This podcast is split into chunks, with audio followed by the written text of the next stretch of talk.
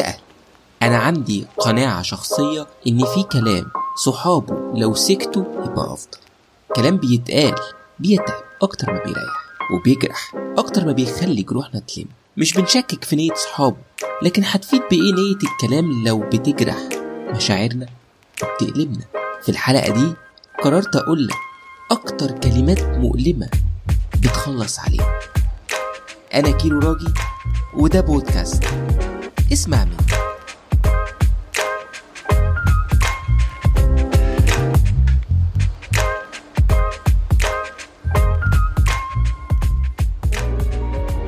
الست نانسي عجرم ليها أغنية حلوة بتقول حبك سفاح مجرم وماسك لي سلاح.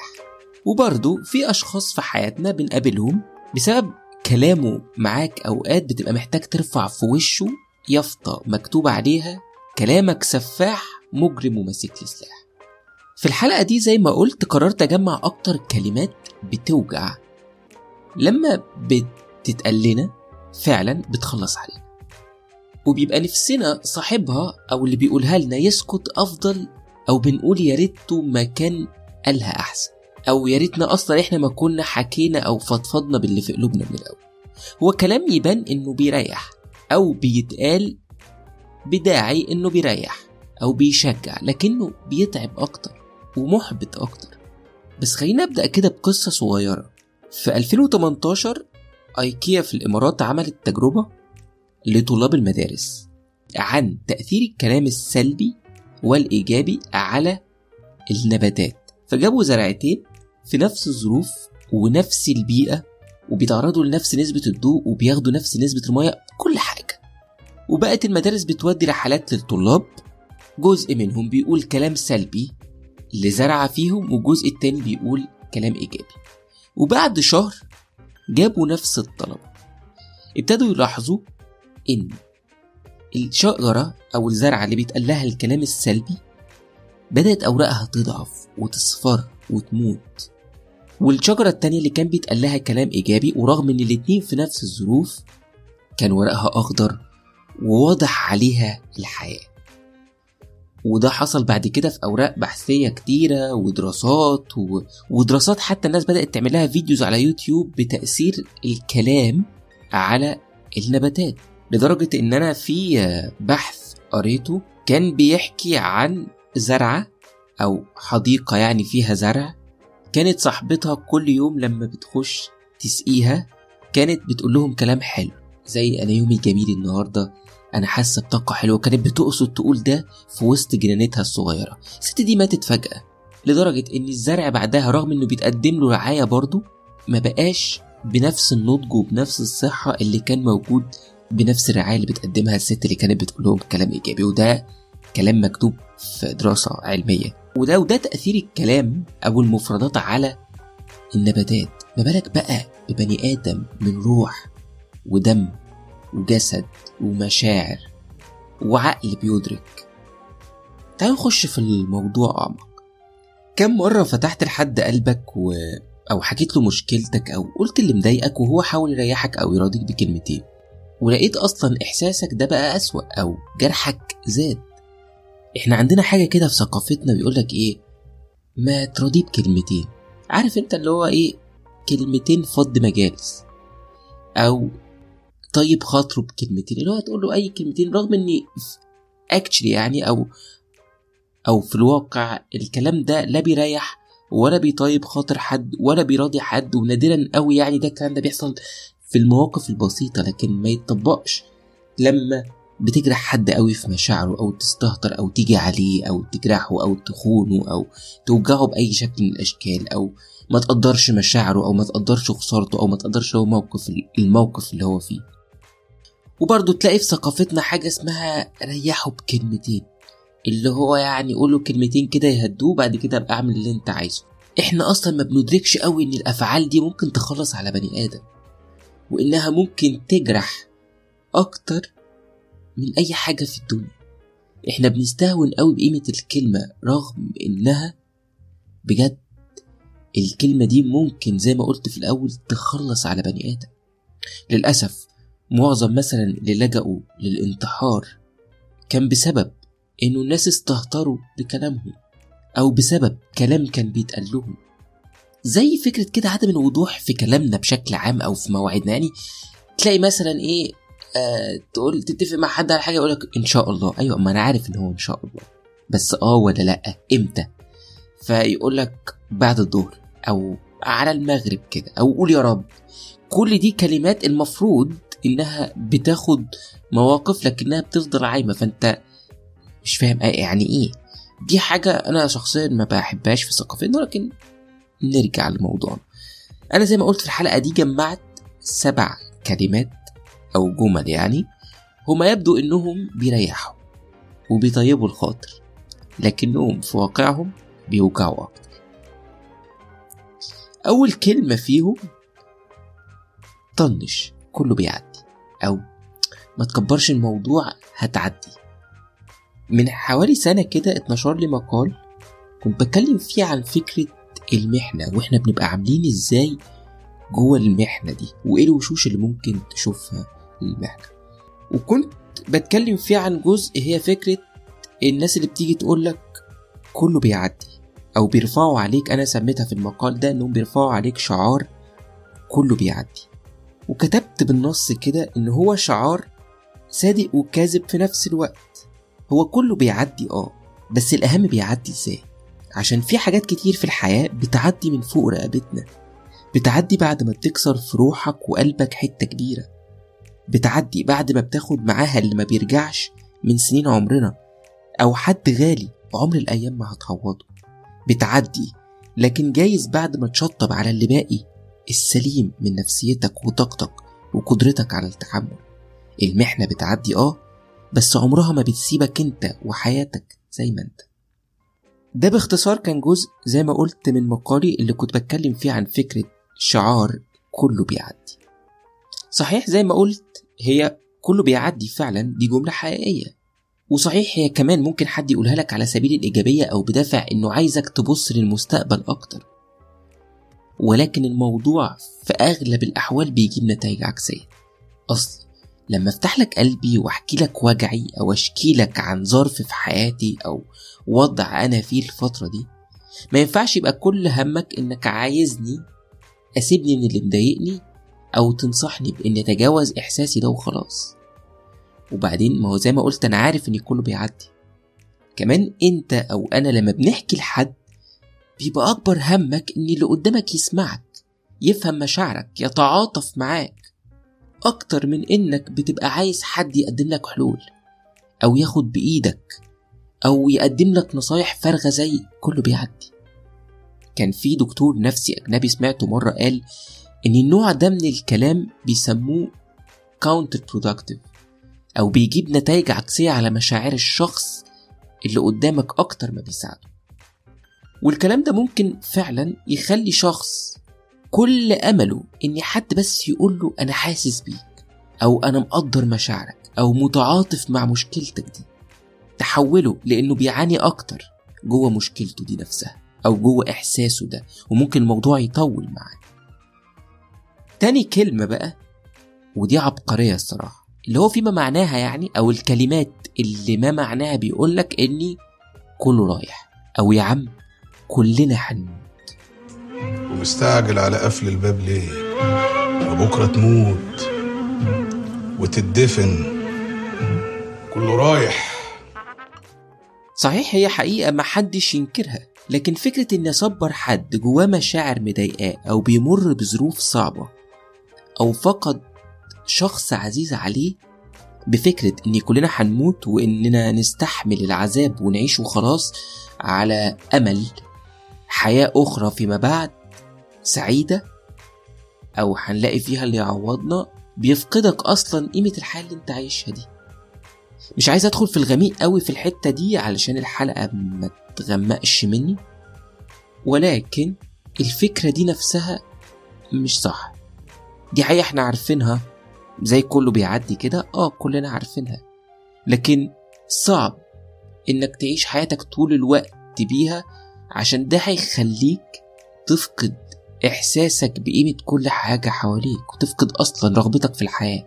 ربنا اصلا ما خلقناش، ربنا جابنا للحياة علشان نعيش، علشان انا شخصيا مصدق ان كل بني ادم جه في الحياه لهدف ما، كل واحد عنده هدف ما في الحياه.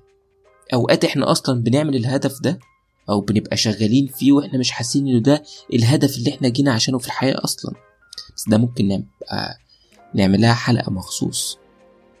المهم تعالوا نكمل الجمل بقى. والتالت جمله، الجمل اللي فيها تنظير ونصايح، ودي انا بعتبرها او انا واحد من اكتر الناس اللي عندهم عداوه مع الجمل دي، زي انت المفروض تعمل كده، او انا لو مكانك كنت هتصرف 1 2 3، او انا لو مكانك ما كانش ده هيبقى تصرفي خالص.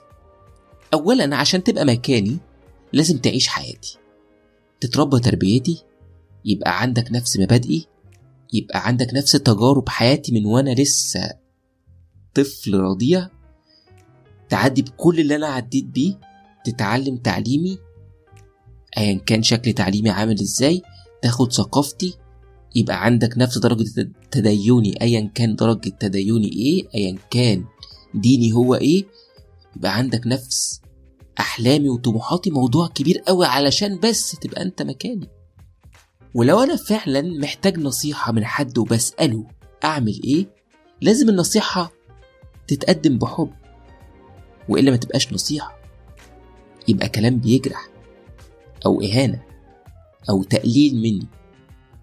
ولازم تكون النصيحة بطريقة غير مباشرة وتناسب ظروفي او اكون اقدر انفذها، والا تحولت لتنظير ويعني سخافة، لان امكانياتنا كمان وقدراتنا وظروفنا وطريقة تعاملاتنا وتأثيرنا او تأثرنا بالمشاكل مش زي بعض.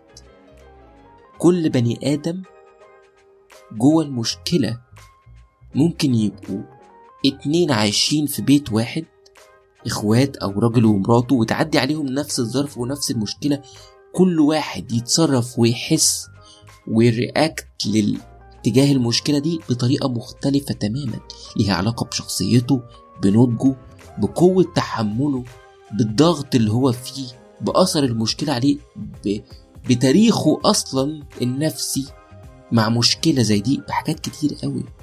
تعال نروح لرابع جملة أو كلمة، ودي برضو ممكن نضمها لموضوع التنظير، وهو أنا عديت باللي انت عديت بيه ده يا عم، ده أنا عندي نفس المشاكل دي وزيك والله. تحس كده أنه عايز يقولك خلاص بقى تعالى نقعد معايا جنب بعض. ويا سلام بقى لو الشخص ده فضل يعلي عليا ويزايد إن هو في نفس ظروفي دي، أو لما عدى باللي أنا بعدي بيه كان جامد وخارق وجدع وما تأثرش، ومشاعره كانت فولاذية وقلبه كان حديد، وغير العالم معاه وهو بيتغير بسبب اللي حصل. بل وإنك ممكن تلاقيه أصلا سابه منك خالص ومن اللي انت بتقوله، وبدأ يحكي لك بقى قصة حياته المشابهة لقصتك على سبيل العبرة والموعظة ليك. يعني ده لو ما زايدش عليك بقى أكتر وتفه من مشاكلك وقال لك دي تيجي ايه جنب اللي انا عديت بيه، ويبدأ يرسلك بقى هو عدى بايه علشان يمينيمايز احساسك او يصغر مشاكلك قدام مشاكله، ويبان هو اللي جامد وانت اللي ضعيف وبتتدلع وما شوفتش حاجة في حياتك يعني، وتيجي ايه دي جنب المشاكل اللي عند الناس، هي مشاكلك دي مشاكل.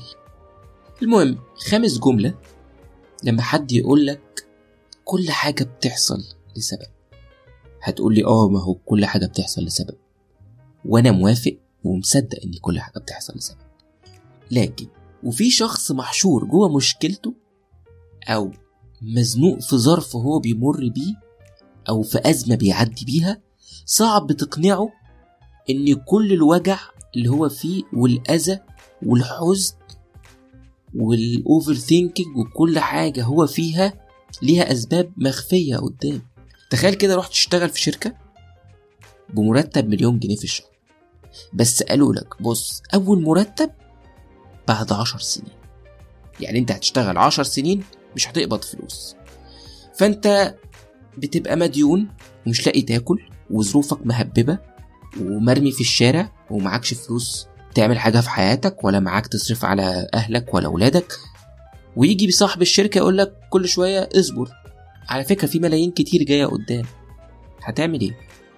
وفكرة ان لكل شيء سبب ده تفكير ايجابي في حد ذاته، مش هنختلف على ده، بس استخدامه في غير مكان ممكن يقلبه لحاجة بتتسمى توكسيك بوزيتيفيتي او الايجابية السامة.